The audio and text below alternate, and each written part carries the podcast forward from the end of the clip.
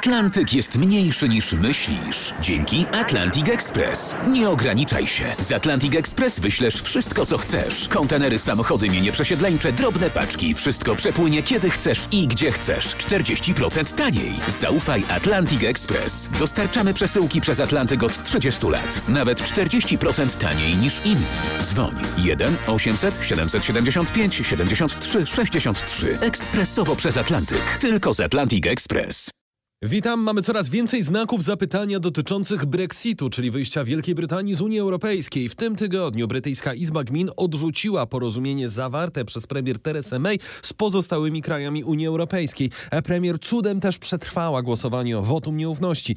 No i dalej problem w tym nic nie wiemy. Dopiero w przyszłym tygodniu rząd w Londynie ma przedstawić plan B, no bo skoro warunków e, ustalonych nie mamy, to nic nie wiemy. Nie wiemy na jakich zasadach Wielka Brytania będzie z Unii wychodzić. I to jest duży problem dla Polaków pracujących na wyspach, no i oczywiście też dla naszych firm handlujących z Brytyjczykami. Czy my, jako Polska, jesteśmy na to wszystko gotowi? Na czym stoimy? O tym rozmawiałem z wiceministrem spraw zagranicznych Szymonem Szynkowskim Welsenkiem. Jesteśmy przygotowani na różne scenariusze, chociaż życzylibyśmy sobie, żeby był to scenariusz wyjścia e, za porozumieniem obydwu stron, bo takie wyjście Wielkiej Brytanii z Unii Europejskiej może być przeprowadzone w sposób uporządkowany. Wtedy są jasne też znane jego, jasno znane jego warunki i wtedy też możemy w pełni przekazać informacje, jakie warunki na przykład powinni spełnić polscy obywatele w zakresie no, pewnych formalności, żeby zachować e, wszystkie gwarantowane przywileje, które wynegocjował rząd polski już po wyjściu Wielkiej Brytanii z Unii Europejskiej. Natomiast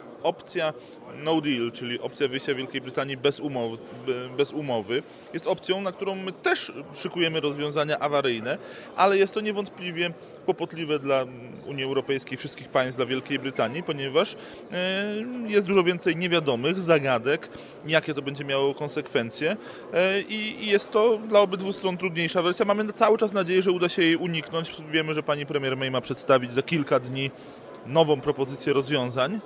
Pytanie, na ile ona będzie miała polityczne wsparcie Wielkiej Brytanii. Co my szykujemy na wypadek e, no, tego scenariusza najgorszego, czyli wyjścia nieuporządkowanego? W pierwszej kolejności podstawą jest zagwarantowanie e, praw obywateli zamieszkałych na wyspach i zabezpieczenie tego, żeby ci obywatele w jak najmniejszym stopniu odczuli negatywne konsekwencje, bo to, że negatywne konsekwencje będą, no z tym się liczą również obywatele Wielkiej Brytanii. To jest naturalne, że przy takim e, wyjściu może nastąpić dużo komplikacji. A naszym priorytetem jest ochrona interesów własnych obywateli, choćby przez to, żeby wszelkie informacje na temat tego, jak zabezpieczyć swój status, czy to zabezpieczenia społecznego, czy w zakresie odpowiednich przywilejów, które dzisiaj im przysługują, mogły w sytuacji bezumownego wyjścia zostać zabezpieczone. I w tym, tej sprawy też jesteśmy w kontakcie z władzami brytyjskimi, które dzisiaj też stoją przed znakiem zapytania co do wielu kwestii. Jak to zabezpieczenie będzie wyglądało? To byłaby jakaś umowa dwustronna między rządem polskim a brytyjskim, gdyby taka była wymagana? Znowu tutaj scenariuszy jest e, wiele możliwych.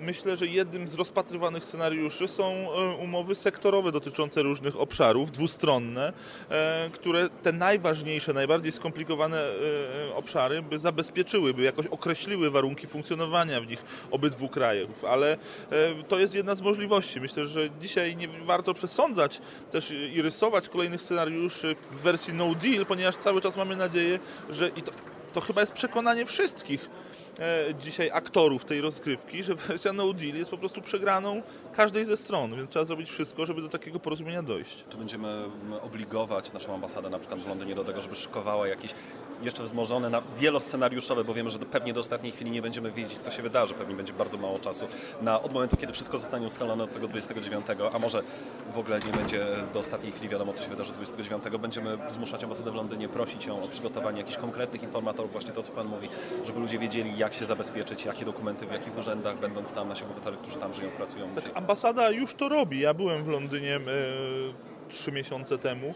rozmawiałem z ambasadorem i ambasada jest dobrze przygotowana na e, warianty różne dotyczące wyjścia Wielkiej Brytanii z Unii Europejskiej. E, Natomiast no, przede wszystkim musimy wiedzieć, co się stanie, żeby ambasada mogła działać, żeby mogła jeden z tych wariantów wdrożyć w życie. W Ministerstwie Spraw Zagranicznych działa specjalny zespół e, zajmujący się Brexitem.